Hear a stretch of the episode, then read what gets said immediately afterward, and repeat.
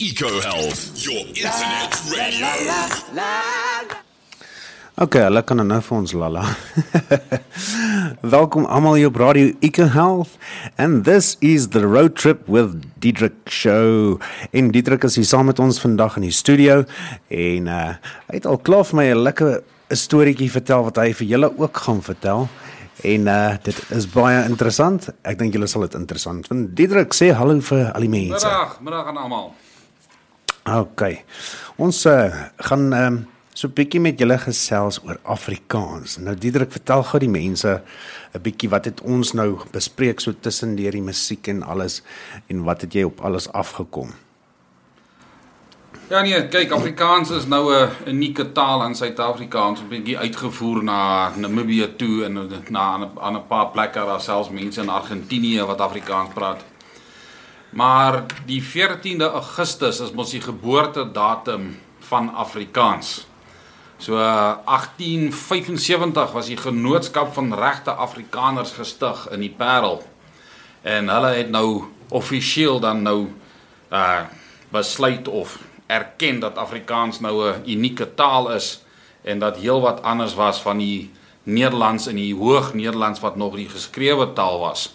So uh Afrikaans kan 'n kan kan jy dan of as as offisiële taal terugvat na 18 1875 toe. Jessie, dis dis nog al 'n enkie daai. Dis 'n enkie. Dis dis dis 'n enkie en wat wat vir my so mooi is met met Afrikaans, ons is die enigste nasie ter wêreld waarvan ons weet wat monumente oprig vir ons eie taal. Die bekendste een natuurlik is die een in Parel, die taalmonument wat daar bo op Parelberg staan. Ja, dit is 'n ja. pragtige monument daai. Ja, ek was al een keer daar gewees, ja. Ja, hy's baie mooi gebou. En as jy daar instap, hy's baie simbolies ook gebou as jy met die trappe opgaan. jy- Daar's daar so 'n paar pilare op die linker linkerkant en dis nou ter erkenning van die Frans en die Duits en die Portugese tale wat nou inmeng of ingekom het in Afrikaans. Uh as jy dan op die op die eintlike terrein kom, sien jy so drie halwes halwe balle wat daar is en dis nou erkenning aan al die al die inheemse tale wat nou deel vat deel is van van Afrikaans Ja. en dan die dan die hooftoring. Dis as jy sien as jy inkom, is dit so 'n toring is amper soos 'n soos soos 'n ja, ek weet nie hoe om dit mooi te beskryf nie, maar dit is amper soos 'n pyl wat nou in die in die lug inskiet. Ja, ja. En onder is daar water, as mos 'n fonteintjie en 'n dammetjie wat met met vloeiende Yes, water. ja, kon onthou, kon onthou. En en dis dit simboliseer nou hoe Afrikaans groei en dat hy dat hy die lig inskiet en dat hoe hy gevoed moet word. Die water voed mos soos in 'n plant of 'n bloem. Ja. 'n Boom voed die water die taal en die kultuur om Afrikaans die hoogte in te trek. Maar dis maar net een van 10. Ons het 10 10 taalmonumente in Suid-Afrika. Dis die enigste plek ter wêreld met 'n taalmonument en ons het sommer 10. Eg Suid-Afrikaans. ja nee, dis Only in South Africa. only in South Africa. 10 monuments to our language. Jo, ja nee, kyk. verduidelik gou-gou vir hulle wat jy nou-nou vir my eh, so vinnig verduidelik het van uh, Jan van Riebeeck. Ehm um, hoe hoe die taal ding in mekaar Ja, ingesmelt kyk ou ou ou arme Jan, die ouetjie wat nou skuld. Dis Jan se skuld, ja. Dis ons Jan se skuld. uh hy het mos aangekom 1652 kom hy mos aan met drie skepe. En totaal totaal was dit so by die 90 mense wat daai daai reis oorleef het. Dit was 110 dae of iets vanuit Amsterdam af Kaap toe. Sure. So hy kom dan aan met so 90 mense in totaal. 'n Bietjie later kom die ander twee skepe aan en net om julle 'n idee te gee, daai ander twee skepe was laat omdat hulle tussen daai twee skepe het hulle 130 mense verloor op daai tog van Holland af Kaap toe wat hulle ter see moes begrawe. En dit dit, dit gee vir jou 'n aanduiding hoe moeilik dit eintlik was. Ja. Maar hy kom ons daaraan en sy skeepsbemanning was nou nie genuine Nederlanders nie. Dit was wat hy kon kry in die hawes. Selfs sy sekurititeitmense was 'n klomp Hongaarse, Hongaarse huursoldate wat so 'n bietjie deur Europa gesweef het. Uiteindelik tuis te gekry het in Holland en toe besluit hulle nee, kom ons gaan af Kaap toe want niemand wil ons hê nie. So so, so Jan Jan kom ons aan En hy het hierdie hele mengelmoes van mense van Portugese tot Engelse tot Spaanse tot ou slawe Want Holland was mos 'n skuilplek vir baie vir baie mense.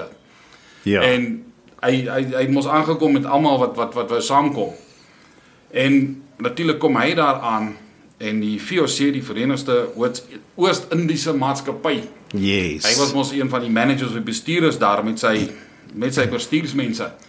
Hulle het mos nog hoog hoog Hollands gepraat. Ja, ja. Maar die mense op straat was nou hierdie mengsel van ander tale en ander dialekte en so.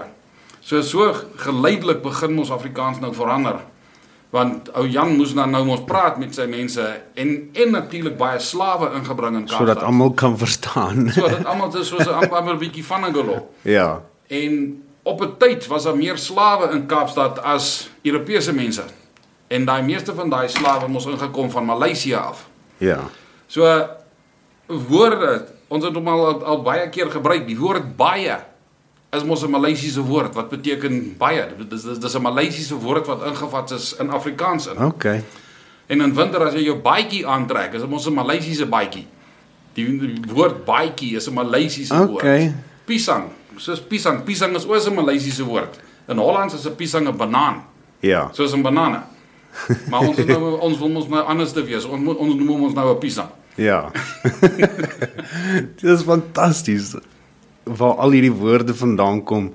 En ja, eh, jy het gesê nou nou soos die vanne ook soos de toy is eintlik Frans, uh, de toi en so aan. Uh, so ja, ons is maar Suid-Afrika is nou maar net 'n mengelmoes van mense en kulture en goeters. So ja, dit pas net by Suid-Afrika. Ja nee, want kyk ons het ons het ons het ja, baie invloed ook van die Portugese natuurlik. Die Portugese was ook 'n wêreldmag in daai tyd met met Ja. al die skepe en die rondvaart na die verre ooste. En die woord kraal. Kraal is ook mos 'n uh, dis mos 'n koraal. Dis is dis dis dis dis, dis eintlik 'n Spaanse of 'n Portugese woord. Ja, ja. En die woord um milie wat ons elke liewe dag gebruik, milie, miliepap, Ja. ja. miliemeel, jy braai mos milies. Ja, ja. Is ook van die Portugese woord milio. Miljo. Daarvandaan kom milie. Okay. yes. Ja nee, dit is interessant. Dit is baie interessant. Nou vertel ons 'n bietjie. Ehm um, kom ons gesels gou weer vinnig oor jou app voordat ons nou weer verder nonsens gesels. Ehm um, vertel gou die mense 'n bietjie wat wat lê vir jou voor, watse uh goed is besig om te gebeur. En uh ja, ek sien nogal uit daarna. Ek hoop ek hou duim vas vir jou dat dit wel gebeur vir jou. Ja nee, hierdie hierdie toepassing is gebore seker wat so 4, 5 jaar terug. En dis nou 'n uh, ek en een ander man met die naam Emile Kutse van die Universiteit van die Noordwes was wat nou besig is met sy doktoraat in Suid-Afrikaanse geskiedenis het ons hierdie ding nou in mekaar gesit want ons nou al twee nasionale toergidse. Yes. En ons het hierdie ding in mekaar gesit omdat dit so 'n ongelooflike en mooi en pragtige en ingewikkelde geskiedenis is in Suid-Afrika. En daar's bitter min mense wat eintlik hierdie geskiedenis ken. Ons ken so stuk stuks bietjie hier, bietjie daar en dit weet maar die daai hele ja, die hele storie van Ja. Suid-Afrika maar 'n baie ingewikkelde storie. Ja. En baie van die goed raak verlore. Ja. Want jy weet op, op skool is geskiedenis nou nie 'n gunsteling uh, vak nie. Ja. Snaaks genoeg dit was my gunsteling vak Ja, right. geskiedenis op skool. En en en en, en die toepassing is toegebou en veral gemik op toeriste, ge, gemik op internasionale mense, gemik op die lokale toerus Ja. wat nou langs die pad en sê sê maar nou jy ry af Kaaps toe Kaapstad toe van van Johannesburg af. Vlieg die mense mos met teen 'n teen 'n helse spoed met die N1. Maar daar's so baie plekke langs die pad wat nou interessant is. Daar's ou boereoorlog begraafplase, daar's ou slagvelde, daar's monumente, daar's museums. En mense mis dit. Ja, hulle Want- weet nie daarvan nie. Hulle weet nie daarvan nie. Want want die dingetjie daai daai klein museumpie is nou in 'n agterhoekie van 'n klein dorpie of 'n plek en mense weet net nie daarvan nie. Ja. En ons probeer nou al hierdie plekke op 'n kaart te kry wat as jy dan nou sê maar deur Beaufort Wes, Wes ry. Chris Barnard is 'n ou Beaufort Wesser. Okay. En Ja. ja. daar's 'n museum vir Chris Barnard in Beaufort Wes. Okay. Maar wie weet dit? Jy weet I did not know that. Ek het dit nie geweet nie. You know, and and there's such a magic history and such a huge history and so many interesting places to go and see along the road. And that was the whole idea with the road trip app. And Yeah. we've tied up with a magazine um, called Road Trip SA. Yes. They are promoting the app, and we've we've become their mobile app, and they're becoming our mouthpiece Yeah. on digital media. It's a free And that actually happened by accident. that happened by accident. I was sitting one day in a parking lot waiting for my daughter to finish hockey practice. Yes. And I was just going through Facebook and I put in and up pops Road Trip magazine. I send them a message and say, hey guys, you've got a magazine called Road Trip. I've got an app called Road Trip. Can't we partner? Yeah. 20 minutes later, the editor of the magazine comes back to me and says, let's talk. Sounds like a great plan. So we have a couple of conversations and one or two logo changes and things, and now we're partners in business. So, you know, they're part of a media house that publishes a whole lot of magazines. They also do the in-flight magazines for for SAF Air. They've got a one or two like Yeah. business lounge at the airport magazine. So you can go on. So that's quite wide. it's huge. They've got a massive readership. They they've got a readership of somewhere around about five hundred thousand people in South Africa alone. Sure. And you can download the magazine. It's a free download. You go onto the thing called freemagazines.coza. It's a free download.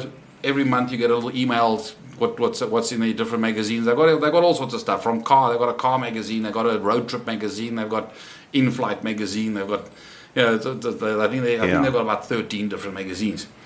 But uh, it, hopefully, what's going to happen with them is we're actually going to do road trips and car tests Yes. and yes. or not car tests. I mean, I'm not a car tester, but you know, do a road trip in a in, a- in a sponsored motor car and go and look for monuments and things, and then sort of write about the experience of doing doing trips in, in whatever car manufacturer decides Yeah. to give us. We're still waiting to finalize that, but that's sort of the eventual plan on it, Yeah. which is really cool. But that's exciting. Uh, uh, that, It's- it's- I think that's going to be great. That's going to be hugely exciting, and I mean, the best place I can be is behind the steering wheel on a long dusty road somewhere, and you're hitting a little Yeah. town in the Karoo or somewhere in the Northern Cape, and you're going, okay, what what's waiting for me here? What, have- Yeah. what have I got waiting here? Just like old David Crom in the Royal Hotel. What's waiting for me in this Royal Hotel? yeah. oh, awesome. No, I can't wait for that. Um, I think that would be very interesting. But um, let's go listen to some music and we'll be back shortly. Let's kick it up a notch.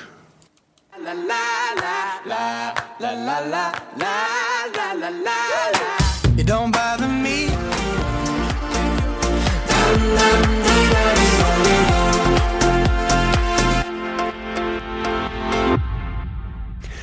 Daar sê ons is terug hierson met Diedrik van Road Trip. As jy nie weet wat Road Trip is nie, Road Trip is 'n app wat jy op jou foon laai.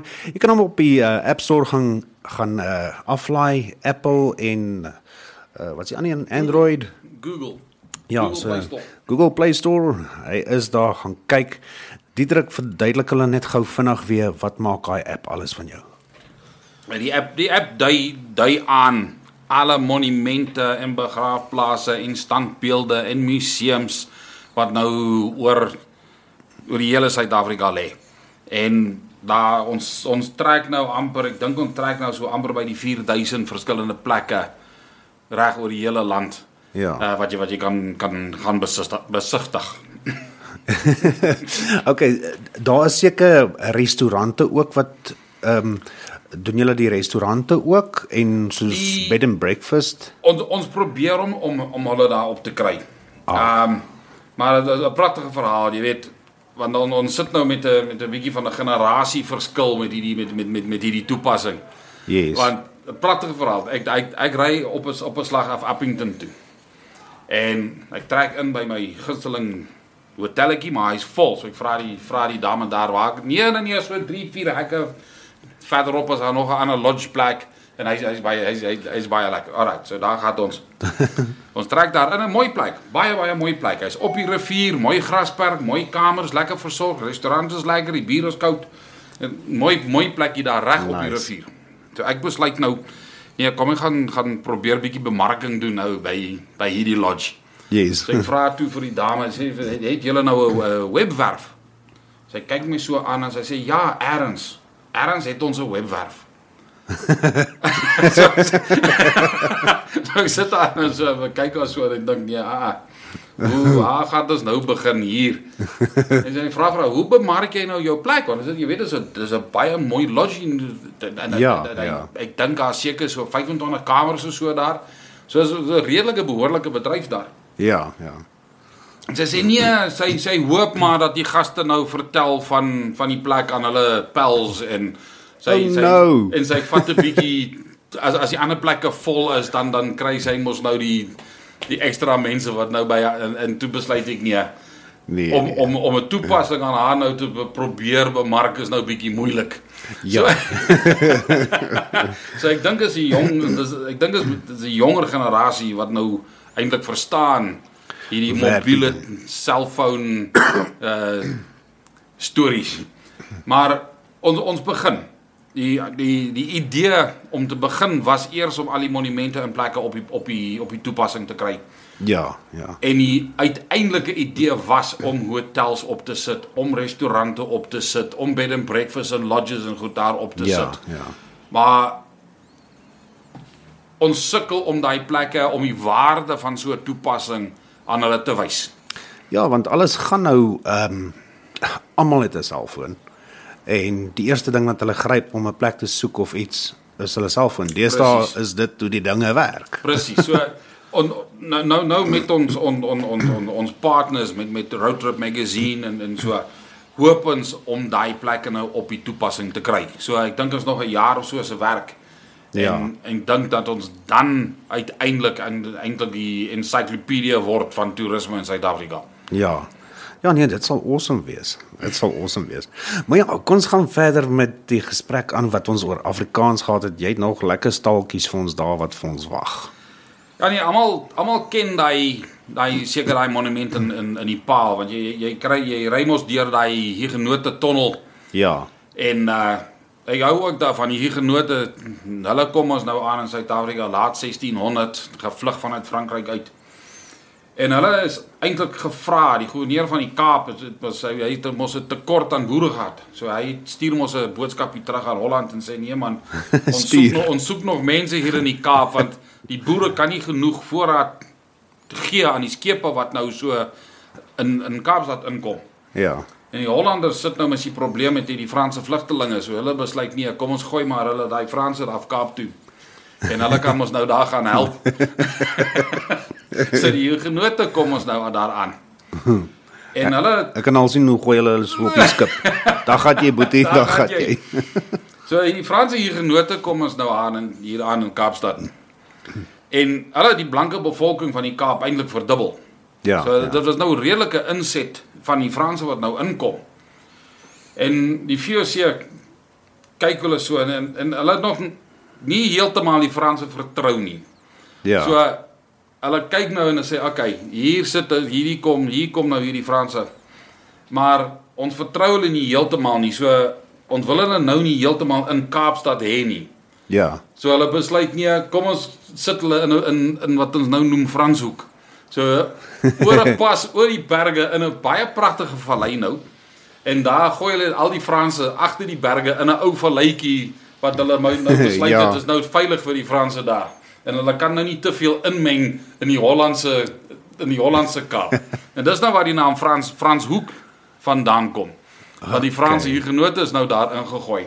En dankie tog dat hulle aangekom het want hulle was hulle het ons wynbedryf begin. Ja. Hulle Ja. het daai kennis saamgebring en baie suksesvol gemaak en daar's ook 'n pragtige monumente museum daar in Franshoek vir daai Hugenote. Ja. En as jy kyk, baie van ons Afrikaanse vanne is van Franse herkoms. Ja. Dutois, Terre Blanche, uh Fourie. Dis almal Franse vanne daai. Ja. Ja. En ons het ook baie Franse woorde. Frans Frans was eintlik waarskynlik een van die grootste invloede op op op die Afrikaanse taal. Is dit? En Okay. frikadel, frikadel is 'n Franse woord. Okay. Tros, die tros druiwe is 'n Franse woord. Oh. So die Franse het 'n ongelooflike groot invloed gehad hier in in Suid-Afrika. Ja. Maar om terug te kom na die Afrikaanse taal en die in die ander monumente, die eerste monument want almal ken mos die die Parelmonument en dit was nou in 1975 gebou. vir die 100 jaar bestaan van die Genootskap van Regte Afrikaners. Ja. En 1925 was Afrikaans erken as offisiële taal in Suid-Afrika. Ja. So dit het 50 jaar gevat voordat nou Afrikaans offisiële taal was. En toe is die is die Parel Taalmonument gebou. Maar die eerste monument vir Afrikaans was eintlik in 'n klein dorpie met die naam Burgersdorp opgesit. Burgersdorp daar in die verre Oos-Kaap se wêreld. Yes. En dit was nou nog voor die Boereoorlog was daai Afrikaanse monument opgesit. En tydens die Boereoorlog het Lord Milner, Lord Milner was was bekend dat hy baie teen Afrikaans was. Hy wou hy wou Suid-Afrika Engels maak. Ja, ja. En hy het nou geweet van hierdie monument en hy het die die, die ding laat laat laat verniel. Hy het hom afgetrek en gebreek en weggesteek. en uiteindelik na die boereoorlog het hulle mos nou besluit nee, dis nou 'n bietjie tyd van versoening, jy weet, en hulle nou almal nou moet nou weer bymekaar kom. Toe sit hulle nou 'n replika op in daai presiese plek van die ou monument. Ja. So daai monument bestaan nog, maar op 'n punt ontdek hulle nou die ou gebreekte monument nou in King Williamstown. Nou hulle weet nie hoe daai monument nou in King Williamstown uitgekom het, maar dit was nou die originele oorspronklike Afrikaanse taalmonument se standbeeld Ja. van burgers van Burgersdorp. So hulle hulle ry die ding nou Burgersdorp toe en hulle sit hulle nou weer daarop. So Ja. Burgersdorp het nou die ou monument wat nou bietjie gebreek is en die nuwe replika wat nou op die oorspronklike plek staan. So dis eintlik twee. So as ons dan nou bytel is dit eintlik 11 monumente of of monumente vir Afrikaans. Ons het van Burgersdorp is ons nou twee. Ja nee. Is dit Burgersdorp of Burgersdal of is dit dieselfde plek maar? Burgersdorp. Burgersdorp. Burgersdorp, okay. ja, Burgersdal, ek sal Burgersdal moet moet moet, moet gaan soek. Maar uh, Burger Burgersdorp lê daar so tussen net bietjie suid suidwes van Aliwal North. Daai daai Oké. wêreld. OK. Ja, dis daarom fantasties waar al hierdie waar jy al hierdie goeders kry, maar soos jy sê, jy was in die toerisme, so jy het al baie van hierdie goed al met die jare opgetel ook en alles en gaan bietjie navors en so aan. Nee, want almal almal dink ons geskiedenis is so 'n bietjie so van 'n so so droë vak, jy weet, dis is, is Ja. datum en is gebeur en is dit en is daai. Maar as jy eintlik ingaan op die verhale Ja. en eintlik wat wat eintlik gebeur het, is is dit is eintlik so 'n lewendige vak. Want elke keer as jy nou weer in 'n museum ingaan of jy lees 'n nuwe boek of jy praat met iemand wat nou iets iets ondersoek in in daai geskiedenis, ontdek jy nou weer 'n stukkie van daai legkaart. Ja. En en dis en, en jy sit so stukkies bymekaar en uiteindelik kry jy nou 'n volledige prentjie van wat daar eintlik gebeur het. Dis nie Ja. net 'n droë vak van hierdie ou het hierdie gedoen op hierdie datum, jy weet, dis dis dis dis dis dis maar dis maar 'n bietjie vervelig daai. Ja, ja. ja, dis fantasties. Ja, ek kan vir ure na so iets sit en luister. Want dit is baie interessant. Verskoon my. Nou Diedrik, wat se staaltjies het jy vir ons wat jy nog saamgebring het wat ons oor kan gesels? Ek dink as ons ons dit is mos nou net net die tweede keer wat ons nou praat. Ja, En maar ons gaan dit nog ons nog gaan nog baie baie doen. praat. Ons gaan nog baie praat dink ek. Elke Woensdag en nie as jy 'n Woensdag nie uh, kan kom nie dan dan sit ons dalk een van die vorige episodes net weer op dat die mense daarom nie te veel na jou verlang nie. Maar as as ons dan nou genuine ver teruggaan en vir my wat so baie interessant is is ook is al die rotstekeninge in Suid-Afrika Ja. en wat vir my so snaaks is en bietjie jammer is is dat ek ek ken van geen een nie wat eintlik 'n nasionale monument is nie. Ja. Of geen een wat 'n offisiële monument is en daar's so rykdom aan daai rotstekeninge van die koi en die khoisan wat wat wat jy oor die hele hele, hele Suid-Afrika kan kry. En daar's ook 'n paar wat wat wat selfs uitbeeld die aankoms van die van die van die skepe daar in die Cederberg. Is daar selfs 'n rotstekening van 'n ou VOC seilskip Yes. wat wat op 'n Wow. rotswand ges, geskilder is. Ja. En ek dink ek het nou die dag 'n video gesien wat hulle nou onlangs weer ehm um, iewers ek kan nou nie onthou waar nie wat hulle ehm um, rotstekeninge ontdek het wat nog nie ontdek was nie. So ek dink dis maar 'n aanhoudende proses daai. Daar's nog baie wat moet ontdek word. Da- Daai rotstekeninge is 'n rykdom aan geskiedenis en so in Suid-Afrika en ek Ja. Daar daar's nog baie wat ons moet kry. En ja. Ongelukkig in die verlede was dit mos die proses waar hulle nou daai rostekeninge gekry het of hulle geweet waar is dit het hulle het hulle nou daai goed uitgekap van die rotse om in 'n museum of so in te sit. Ja. En baie van die goed ongelukkig is verniel in daai proses. Ja, nee, dit is dis 'n groot jammer te daai. So as as ons teruggaan in die geskiedenis is, is daai waarskynlik van die oudste monumente of beelde of so wat ons in Suid-Afrika het. Ja. Daar is maar as ons dan dink die ontdekking tussen hakies van Suid-Afrika want daar was mos mense hier so die Europeërs het die Europeërs het Suid-Afrika ontdek Ja. en dan gaan jy terug en jy gaan terug na Bartholomew Diaz toe en jy gaan terug na Diego Cao toe. Dis nou Ja. 1400 se se tyd. Yes. En Diego Diego Cao het mos nou tot so by Angola gehaal toe toe het hy omgedraai. En uiteindelik het uh Diaz die roete om die Kaap ontdek. Ja. Maar hy het so langs die kus gevaar, langs die kus gevaar en elke keer wat hy aan land gekom het, sit hy mos so steenkruisie neer, so padrau, Portugese padrau. Ja, ja. En die ding daar ergens op strand of op 'n bergie of so geplant. Ja. En net om te sê dis nou Portugese ehm um, Ons was hier. ons was hier, ons was hier. En toe toe hy kom kom hy by die Kaap aan en daar's nou 'n hengse storm wat nou daar om Kaapstad draai. So toe draai hy bietjie verder na die weste toe. Hy dan draai dan suidwaarts en toe draai hy dan weer ooswaarts. En uiteindelik ontdek hy dat daar nou meer geen land is nie. So hy hy, hy besef toe dat hy in die hy- hy's nou verby Afrika. Ja. Toe draai hy noordwaarts.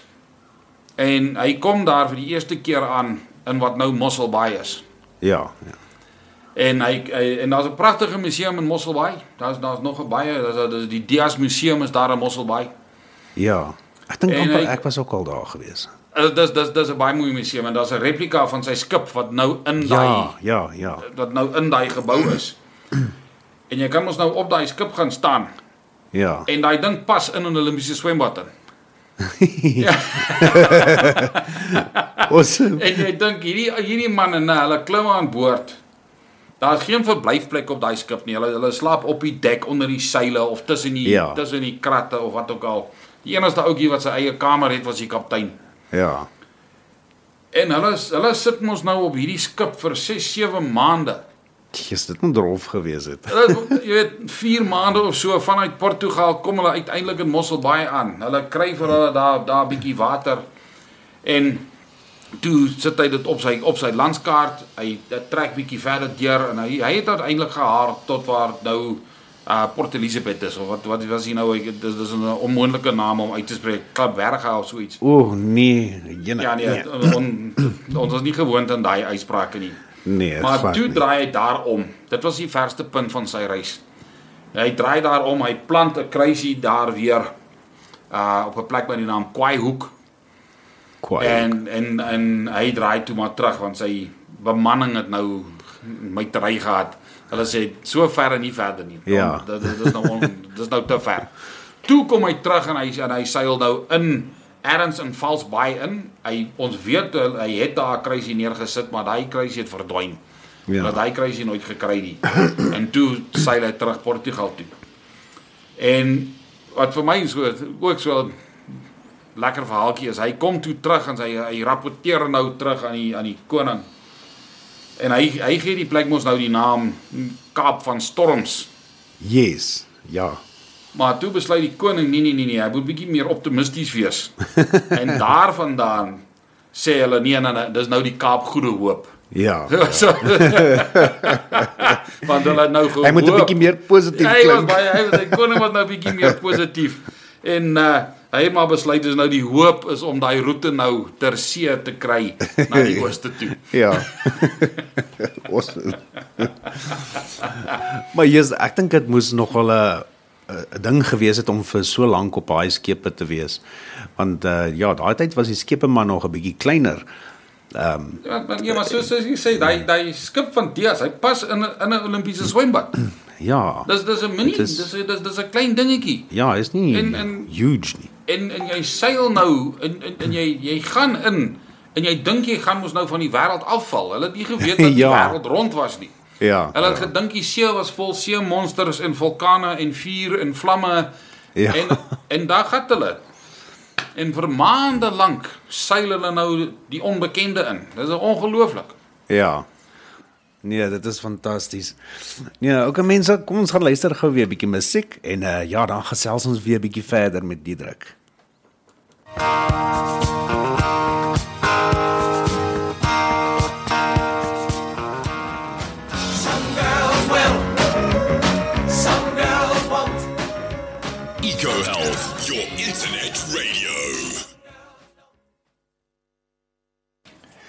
Daar sê ons is weer terug hier saam met Diedrik van uh, Road Trip.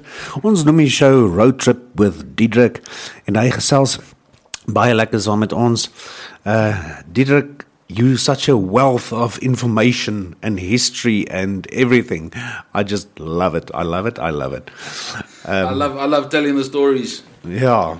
No, yes. Okay, let's. Uh, you started telling me a story about the ships and uh, No, no, that that that um, Bartholomew Diaz Museum in Yes. in Mossel Bay.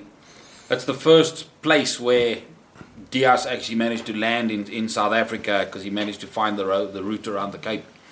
And that ship is actually very interesting because it's uh, actually a replica of a proper Portuguese, what they call a caravel. Yes. And on the 400th anniversary of Diaz's trip, um, it was actually sailed from Portugal all the way to South Africa. So we're talking 1488 was the original trip. They re- they built Yeah. the caravel 1988 for the Diaz Festival, the 400th anniversary. Um, it was a collaboration between the Portuguese Navy and the South African Navy. Actually brought that little ship into into Mossel Bay as part of the festival, and there's some beautiful photographs of the of the South African Navy ships. I think I think it was still the SAS Kruger um, was was or President Kruger was was in the harbour at the time, and you see this little old Portuguese ship coming into the harbour with all the big Navy ships behind it. Yeah. and that ship is actually now actually is in that um, museum. Yeah, you must actually send it to me so we can put it up on the Facebook page, and uh, so the people can uh, take a look at it. No, I'll do that. And I mean, Mos- Mossel Bay is an interesting little spot. You can still go and see that little fountain, the original fountain where it all happened. But the next interesting part about Mossel Bay is because Diaz put that on a map, all the subsequent voyagers realized that there was fresh water. Obviously, water on board ship was one of the biggest issues. Oh, yeah. You, you're sailing and you're sailing and you're sailing, but you're surrounded by seawater, and fresh water became the issue. They, never knew where to get decent fresh water. So the minute somebody put on a map, here be water, um, that's where the guys would stop and refill their casks. Yeah, And it eventually became such a popular landing place for ships that both went to the Far East and the way back that be, the sailors would then actually leave letters and messages on parchment or on leather under the tree next to the fountain. And I believe that tree is still there. The tree is still there, and there's a brilliant little post box. I don't know if the SA Post Office is still going to do anything about it, but there's a little um, post box there in the shape of an old shoe. Okay. And that was one of the, the methods that the, the sailors used. They would wrap up the letter in an old leather shoe and put it under a rock under the tree. Yeah. And the leather would preserve, or the, the, the leather of the shoe would preserve the, the, the message.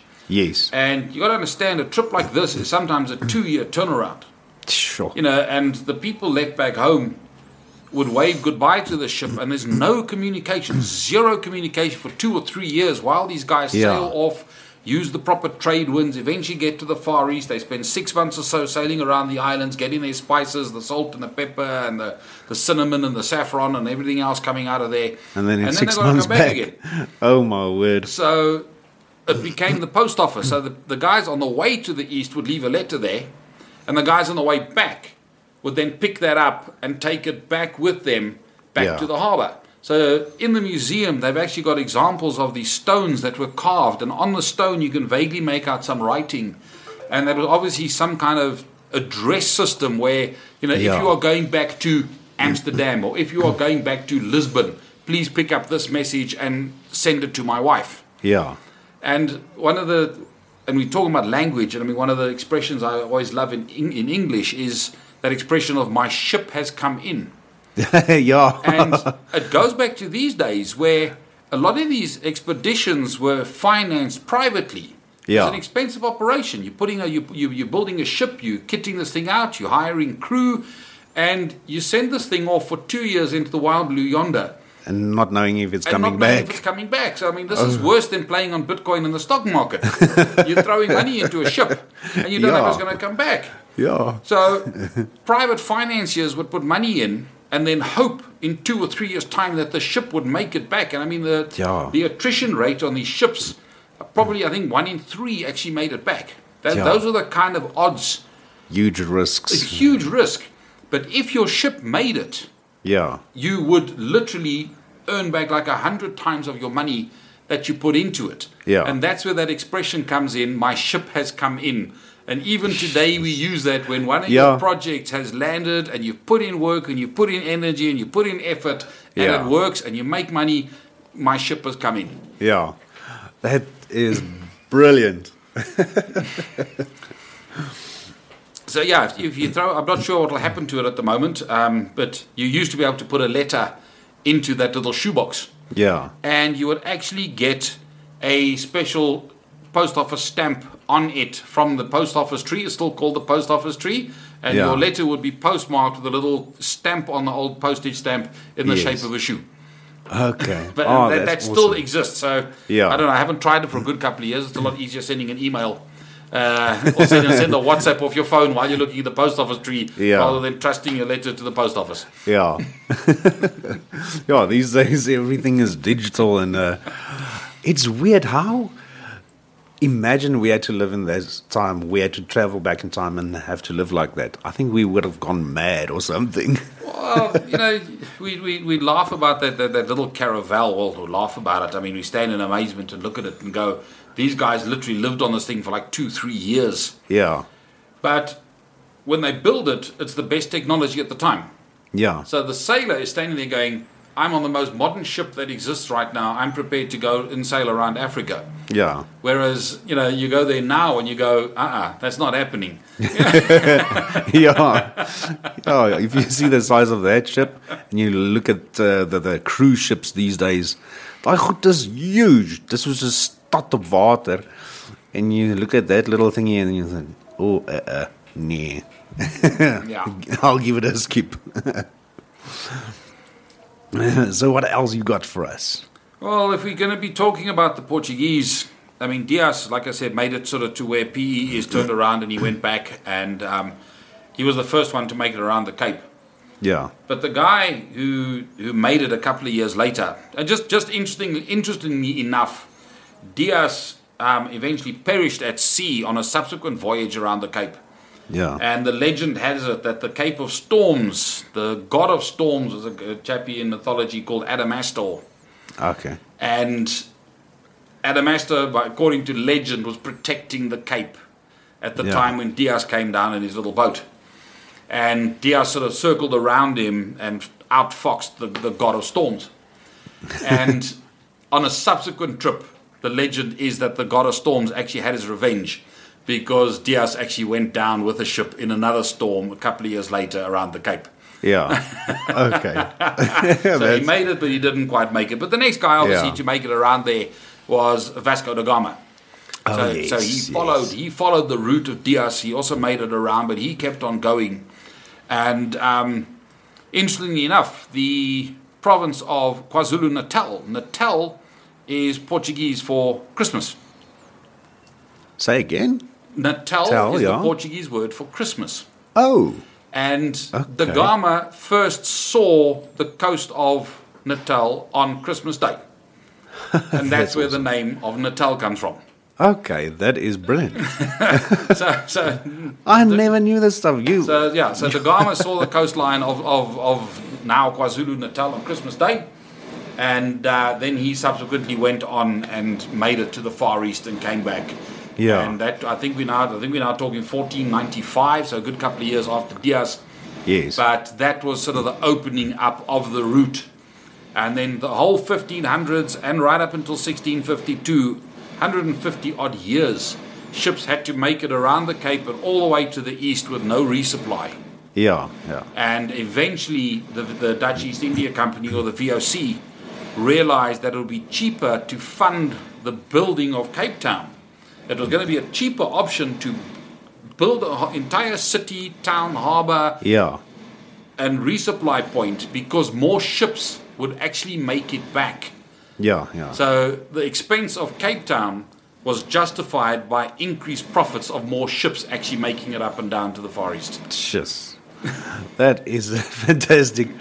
Oh, like I said, you're a wealth of information, and I hope everyone listening uh, uh, thinks the same. That uh, I think this uh, show will really entertain people and uh, learn something about South Africa and. Uh, we are still going to chat a lot about different places in South Africa.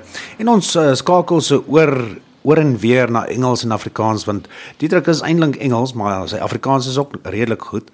So ons laat maar Redelik goed. Ja, nee, Baie is, goed. is baie goed. Is baie goed. Maleisiese baie. En jy kry nou baie baie ja, die Maleisiese baie. So jy kry nou baie oefening in Afrikaans. okay, kom ons gaan luister gou weer so 'n bietjie musiek. Julle luister hier net na Radio Eco Health. Onthou die 1 September, hou dop die 1 September.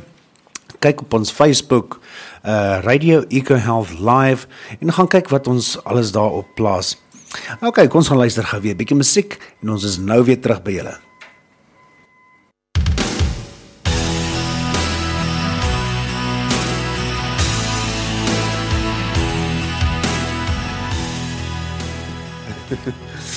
Okay, ons is terug. Ons gesels lekker tussenin en uh, ja, julle ry- luister hierson na Radio Eco Health. Sexy for my love. Hy Too wil nie gestop het my love. Love's going to. There we go. I'm too sexy for my shirt day. uh, Didrik, you had one correction there that you wanted to Yeah, make. no, my, my, my, my years lost me. 1497 was uh, Vasco da Gama in uh, see, seeing the coast of Natal for the first time. But for those of you who are in Durban or drive through Durban and you're driving down next to the harbour, um, have a look out on the grass between between the, the main road and the actual harbour, and you'll see there's a very very fancy clock there, beautiful clock tower. It's been restored once or twice, but it keeps on getting vandalized, unfortunately. So unfortunately, the clock doesn't work anymore. But that's called the Da Gama clock. It's called the Vasco da Gama clock, and it was um, the 400th again, the 400th anniversary of Vasco da Gama's journey, and it was a gift um, from the Portuguese government. Portuguese government in 1897 decided to give uh, the gift to the city of Durban. So that's 400 years. So it's already over 500 years now. We've gone gone way way past that date. But the Dagama clock is one of the Durban landmarks, and it just commemorates uh, Dagama's journey and the first sailing route off to the Far East. Oh, that's brilliant. I've, I never knew about that clock. It's a beautiful clock. It's a really, really ornate clock, but unfortunately, like I said, it, it keeps on getting vandalized. Yeah. So some of the parts now are in, are in safekeeping with the Royal Natal Yacht Club. Um, but as far as I know, I haven't been to Durban for a while. But as far as I know, the the, the, the main structure and the ornate structures and all the you know, it's, it's a very fancy. If you can imagine like a Victorian bandstand kind of thing, that's Yeah. what the Dagama clock looks like. Okay. But that is still there on the foreshore. Awesome. I think I've been to Durban maybe twice in my life. I'm serious. I haven't been to Durban much. I think I've been there twice, and then it's just like for uh, two, three days, and I never really get to see anything. Yeah, So, Durban. Durban's a very in- Durban's Durban's actually a fascinating place because you've also got the the massive in, influence of the Indian community in Durban, Oh yeah, of course. and the Yeah. Indian community was brought in in the late 1800s as labourers on the sugarcane farms. yeah, maybe we should. Uh, I mean, that's a whole that. that's a whole new topic of discussion again. yeah, maybe we should leave that one for next week. We I can leave think. that one for next week. But Durban, the Durban curries, that's where the Durban curries from. Late 1800s, Indian labourers are brought in to work on the sugarcane. Yeah. And that's where our Indian heritage comes from. And just an Indian interesting part, an interesting fact about Durban is that it has the biggest Indian population in any city in the world outside of India. Just, yeah, that's true, eh? Yeah. Um, now that you're talking about the curries, oh, there's in Boxburg. There's a um, uh, the flea market there. There's a curry stand where where they mix it for you, proper Durban curry, and then in Joburg, what's that flea market? But I've only been there once or twice. Uh, they also there they also got the real stuff, and uh, yeah, that's brilliant, brilliant, brilliant. And speaking of dishes, bobotie, our traditional bobotie, guess where it comes from? Ah. It's a Malay dish. Malay. Okay, Part of our, part of the heritage of Cape Town and the Malay slaves. Baya. Baie baie lekker bobotie. There we go. Three three three words, two of which are imported. Yeah, awesome. Um, let me see what's the time. Do we still have time left? Oh, we're already over the time. Okay. But uh vir almal wat lekker saam geluister het, ons het volgende week is Diedrik weer terug by ons en dan gaan ons weer dan gaan ons 'n bietjie oor Durban gesels. So 'n bietjie daar al die plekke daar bespreek en so aan. Diedrik, thanks for coming in and thanks for your brilliant stories. Always a lot of fun, and an hour is just too short. It is. It is. But thoroughly enjoying it. It's been great being on air again. Awesome. Okay, geniet julle dag verder en ons is weer terug. Volgende Woensdag is ons weer terug met Diedrik. Uh road trip with Diedrik. Leave